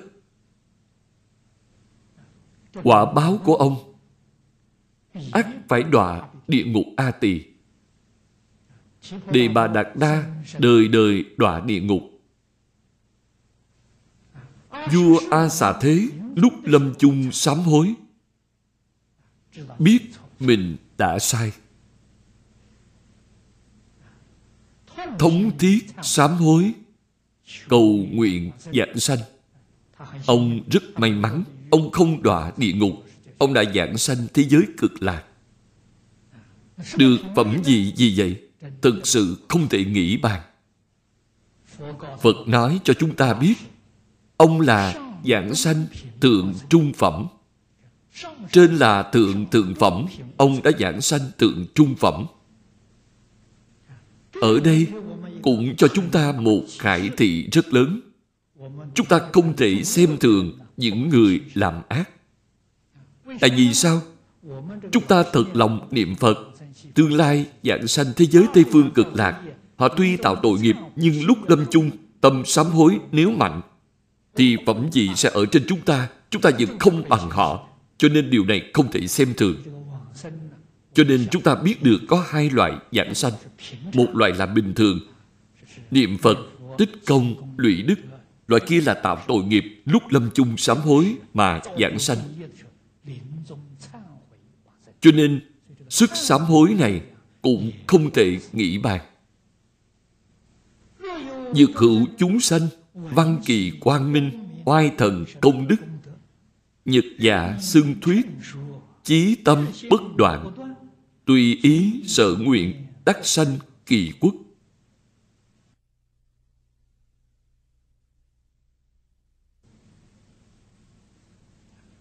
Đây là thuộc về niệm Phật.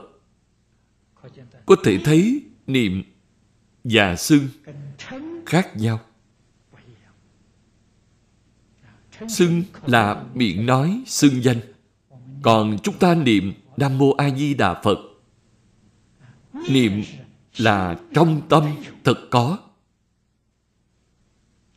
Nếu chúng sanh nào đều có người nghe được quang minh oai thần công đức này,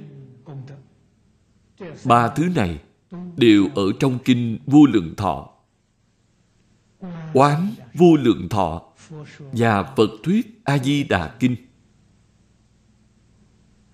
Nội dung ba kinh này nói đến chính là điều này. Nghe chính là nghe kinh.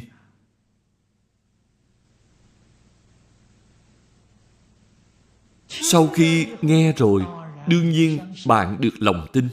Nếu bạn không tin, thì bạn không tu hành. Bạn nhất định phải tin. Sau khi tin rồi, bạn nhất định phải chịu học. Chịu tu.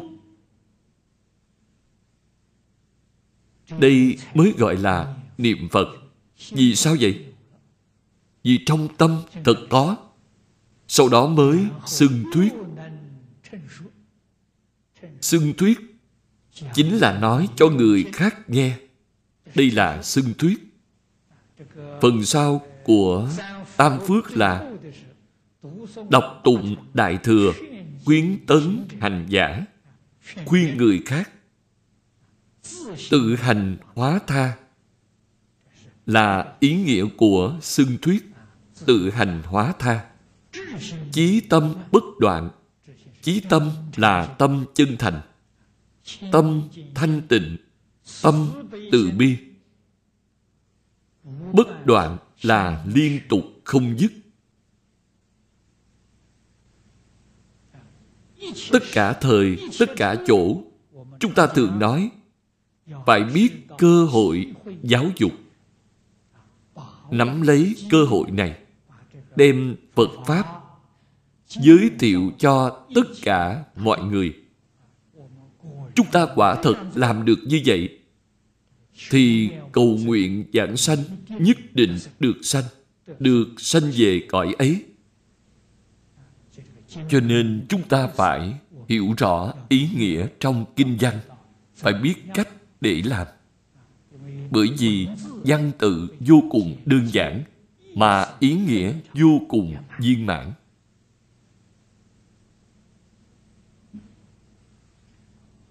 Chúng ta lại xem phẩm tiếp theo thọ chúng vô lượng đệ thập tam tuổi thọ của phật vô lượng. Chúng sanh có phước, chúng sanh có nơi nương tựa. Có thể thường theo bên phật. Nguyện lực của phật cũng là du lượng du biên. Cho nên có thể rộng nhiếp tất cả chúng sanh trong pháp giới. Chúng ta xem kinh văn. Phật ngữ a nan. Vô lượng thọ phật, thọ mạng trường cửu, bất khả xưng kế. Ý nghĩa của đoạn kinh văn này.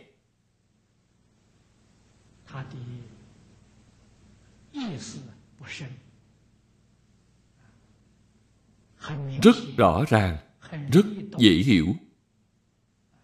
Tuy nhiên, nó có dụng ý rất sâu. Chúng ta phải từ phương diện này mà thể hội.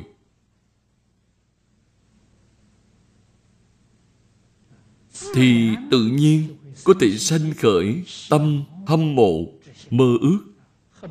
Chỉ mong chính mình nhanh chóng được chứng đắc. Tuổi thọ dài lâu không thể tính đếm. Thích ca mâu ni phật nói với chúng ta a di đà phật lần này ở tại thế giới tây phương cực lạc, làm phật là ứng hóa giống như thích ca mâu ni phật, ba ngàn năm trước đến thế gian này của chúng ta là ứng hóa. Ứng hóa thân thì có thọ mạng. Ứng hóa thân của thích ca mâu ni phật.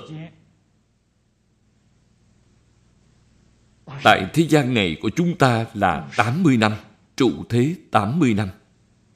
A di đà phật ở thế giới cực lạc cũng là ứng hóa. Tuy nhiên, sự ứng hóa của ngài khác với sự ứng hóa của tất cả chư phật. Ngay cả còi nước của ngài cũng là ứng hóa. Thế giới tây phương cực lạc vốn là không có. Là do ngài biến hiện ra. Ngay cả còi nước cũng là do ngài biến hiện ra. Chư phật khác thì không có cách biến hiện này. Tất cả chư phật khác, tùy theo nghiệp lực của chúng sanh mà biến hiện. Lại thêm vào nguyện lực của phật trước tiên, có nghiệp lực của chúng sanh, sau mới có nguyện lực của phật. Thế giới tây phương là trước tiên do nguyện lực của a di đà phật, sau đó do tình nghiệp của chúng sanh mà có. Cho nên, tình hình này là hoàn toàn khác nhau.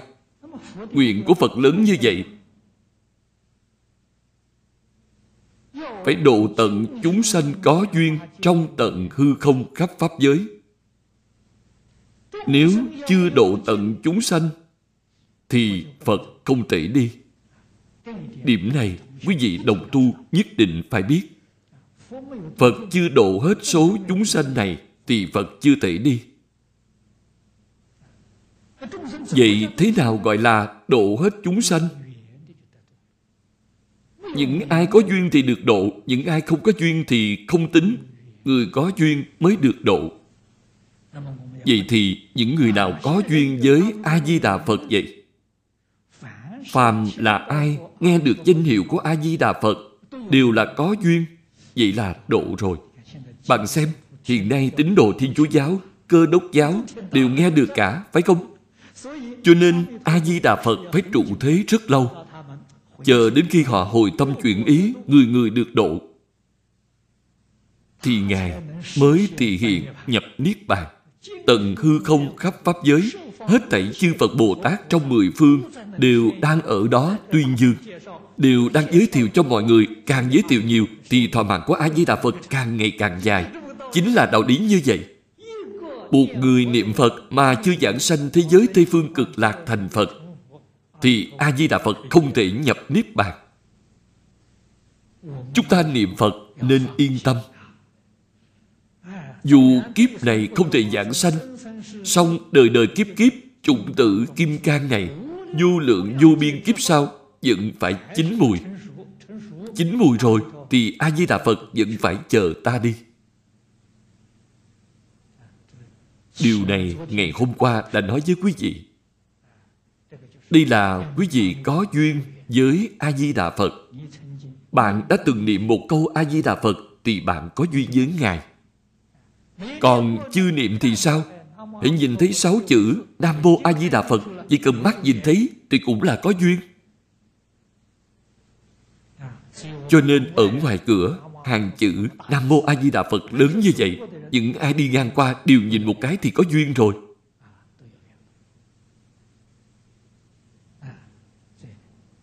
Cho nên những ai có duyên đều phải được độ. Thọ mạng trường cửu thì thật sự không thể tính đếm được. Chúng ta từ trên sự và lý này mà quan sát thì biết được thọ mạng của ngài là thật sự không có cách gì tính toán được. Hữu hữu vô số thanh văn chi chúng. Học trò của a di đà phật quá nhiều quá nhiều. Trong số học trò này chỉ nêu ra một loại thanh văn tây phương không có thanh văn. Loại thanh văn này, trên thực tế, chính là nói nhóm học trò ở thế giới tây phương, đoạn kiến tư phiền não rồi, vẫn chưa phá trần sa du minh. Chỉ cho loại học trò này. Không bao gồm những bồ tát đã phá du minh. Cũng không bao gồm những phàm phu vẫn chưa đoạn kiến tư phiền não. Loại này cũng không tính. Trong ba loại này chỉ nói một loại. Chúng thanh văn này nhiều vô số. Số lượng này cũng là vô số. Thần trí động đạt oai lực tự tại năng ư dưỡng trung trì nhất thiết thế giới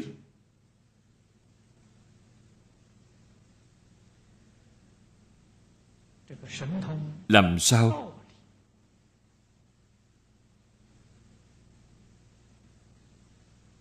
Để hình dung thần thông đạo lực này, cũng nêu ra một thí dụ. Bàn tay của a di đà phật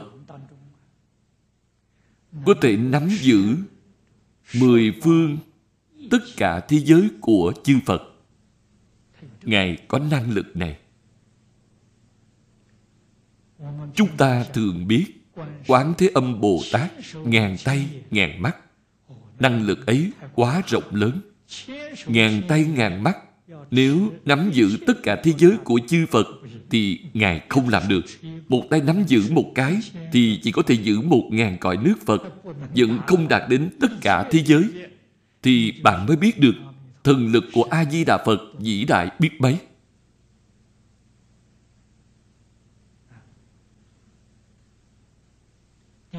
Phía dưới có một thí dụ hiển thị thọ mạng dài lâu và số người ở thế giới Tây Phương nhiều.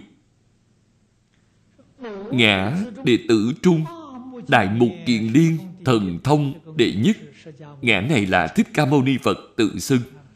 Thích Ca Mâu Ni Phật nói, trong số học trò của Ngài, thì Mục Kiền Liên là Thần Thông đệ nhất.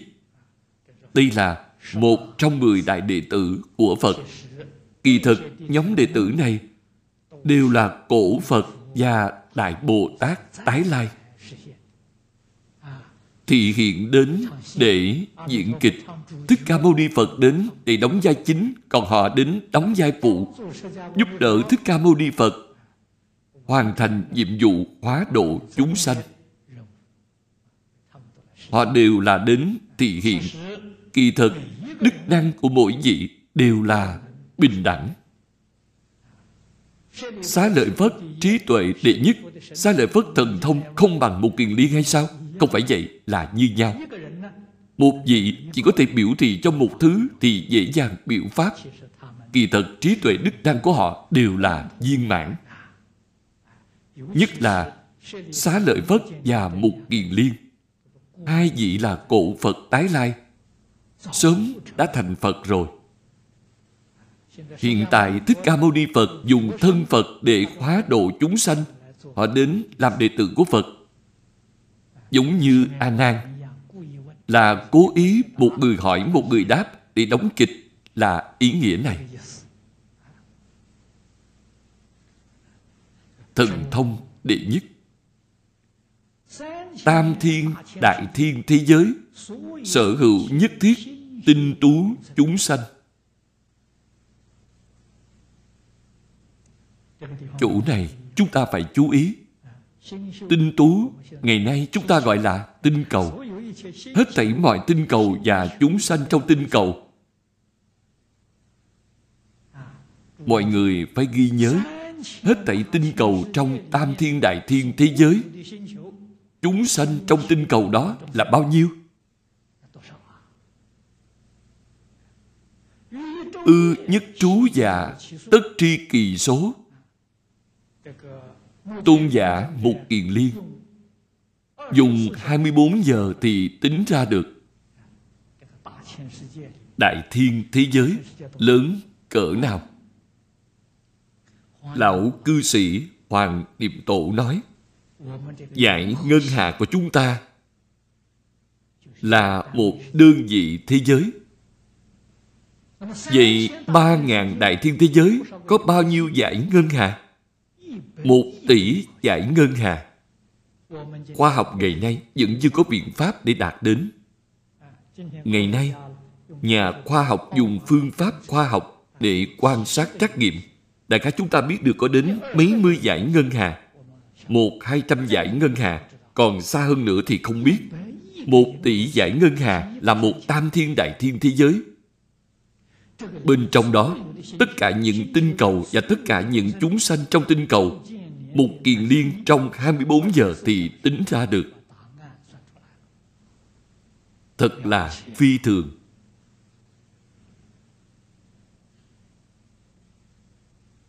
Ngày nay, máy tính điện tử cũng không tính ra được. Thần thông của Đại Mục Kiền Liên đích thực vượt hơn các nhà khoa học. Dụng cụ khoa học không làm được như Ngài. Lấy đây làm thí dụ. Chúng ta lại xem tiếp giả sử thập phương chúng sanh. Điều này thật là phi thường. Mười phương vô lượng vô biên thế giới trong các thế giới này, tất cả chúng sanh tất thành duyên giác. Đây là giả thiết, không phải thật.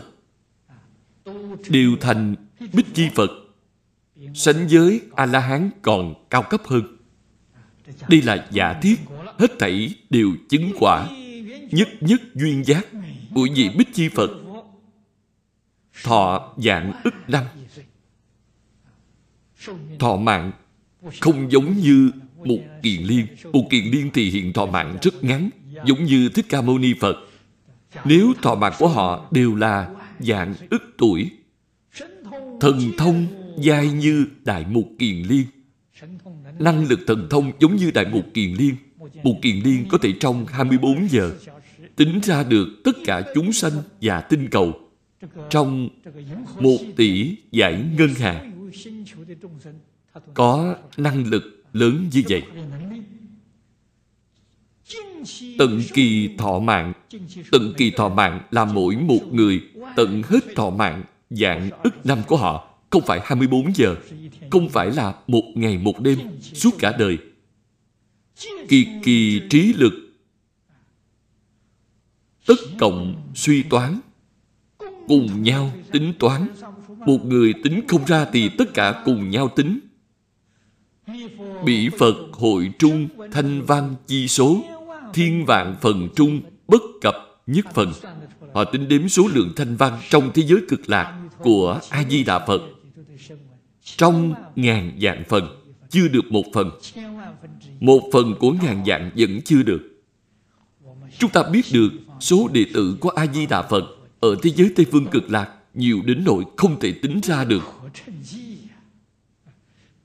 Phía trước có đoạn là không thể tính đếm. Chúng ta không thể tưởng tượng ra con số lớn đó. Rốt cuộc không thể tính đếm đến mức độ nào. Nói như vậy thì chúng ta có thể hiểu rõ một chút. Thực sự không thể tính đếm. Thí như đại hải, Thâm quảng vô biên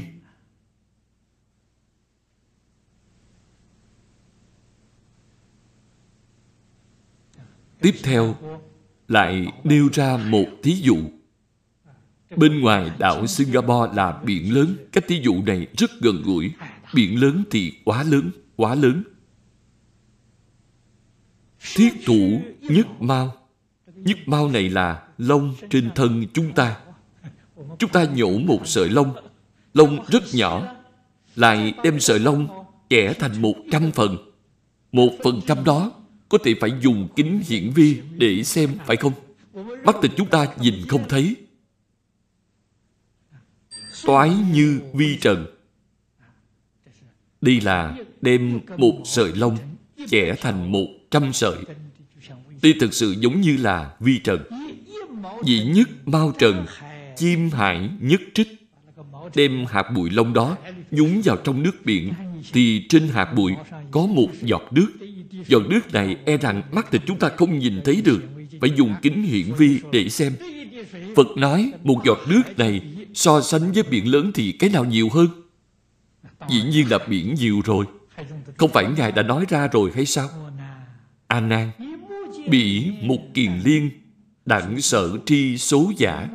Câu bị một kiền liên là thí dụ. Chính là mười phương chúng sanh đều thành duyên giác năng lực đều giống như một kiền liên. Thọ mạng là dạng ức tuổi, mọi người cùng nhau để tính đếm số người của thế giới Tây Phương cực lạc. Số người có thể tính ra được thì giống như nước trên bụi lông. Còn số người chưa đếm được thì giống như nước trong biển lớn.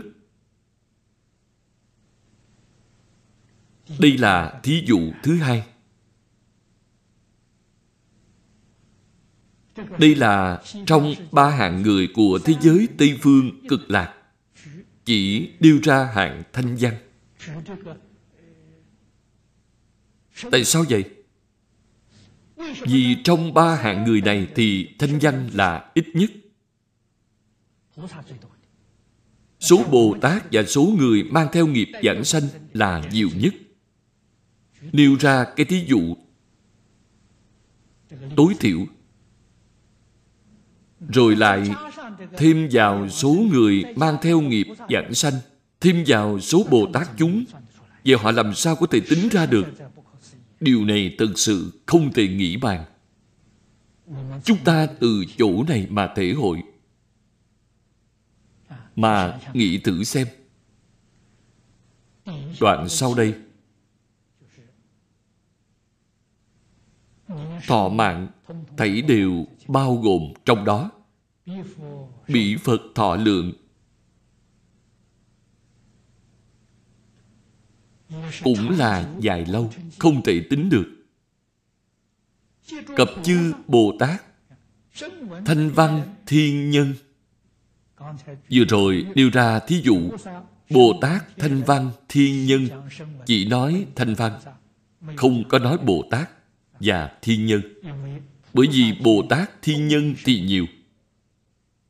Thanh Văn ít nhất, giống như thí dụ phía trước, thọ lượng diệt nhĩ. Đây là du lượng thọ. Tuy nói là du lượng của hữu lượng, nhưng đối với khả năng đo lường của chúng ta thì thật sự là du lượng. Ai có thể tính ra được cái hữu lượng này? Chỉ có chư phật có thể biết bồ tát trở xuống đều không biết chúng ta phải biết điều này Thanh văn duyên giác thì sao? Càng không thể biết. Đây là điều mà chúng ta phải biết. Chứ nghĩ rằng A-di-đà Phật tương lai nhập Niết Bàn. Chúng ta niệm Phật. Đến lúc chúng ta mạng chung, thì A-di-đà Phật đã nhập Niết Bàn rồi. Vậy thì hỏng cả phải không? Ai đến tiếp dẫn chúng ta? Lời này nói thật buồn cười. Người này nói thật là buồn cười. Thế sao gọi là vô lượng thọ được? Họ ngỡ rằng A-di-đà Phật chẳng qua chỉ là mấy mươi tuổi, chỉ có một trăm tuổi mà thôi. Đây gọi là bán Phật, chân thật gọi là vị bán Phật. Ngay cả ý nghĩa của hai chữ vô lượng này cũng không biết. Chuyện này rất buồn cười. Phi dĩ toán kế, thí dụ chi sở, năng tri. Toán kế này là vừa rồi mới nói chúng sanh khắp mười phương đều thành duyên giác năng lực đều giống như một kiền liên cũng tính không ra được. Thí dụ là dùng nước biển lớn so với nước trên bụi lông cũng không thí dụ ra được. Không phải tính toán thí dụ mà có thể biết được. Đây là thọ mạng dài lâu không thể tính được. Tốt rồi thời gian hôm nay đã hết. Chúng ta học tập đến đây. 弥陀佛阿弥陀佛阿弥陀佛。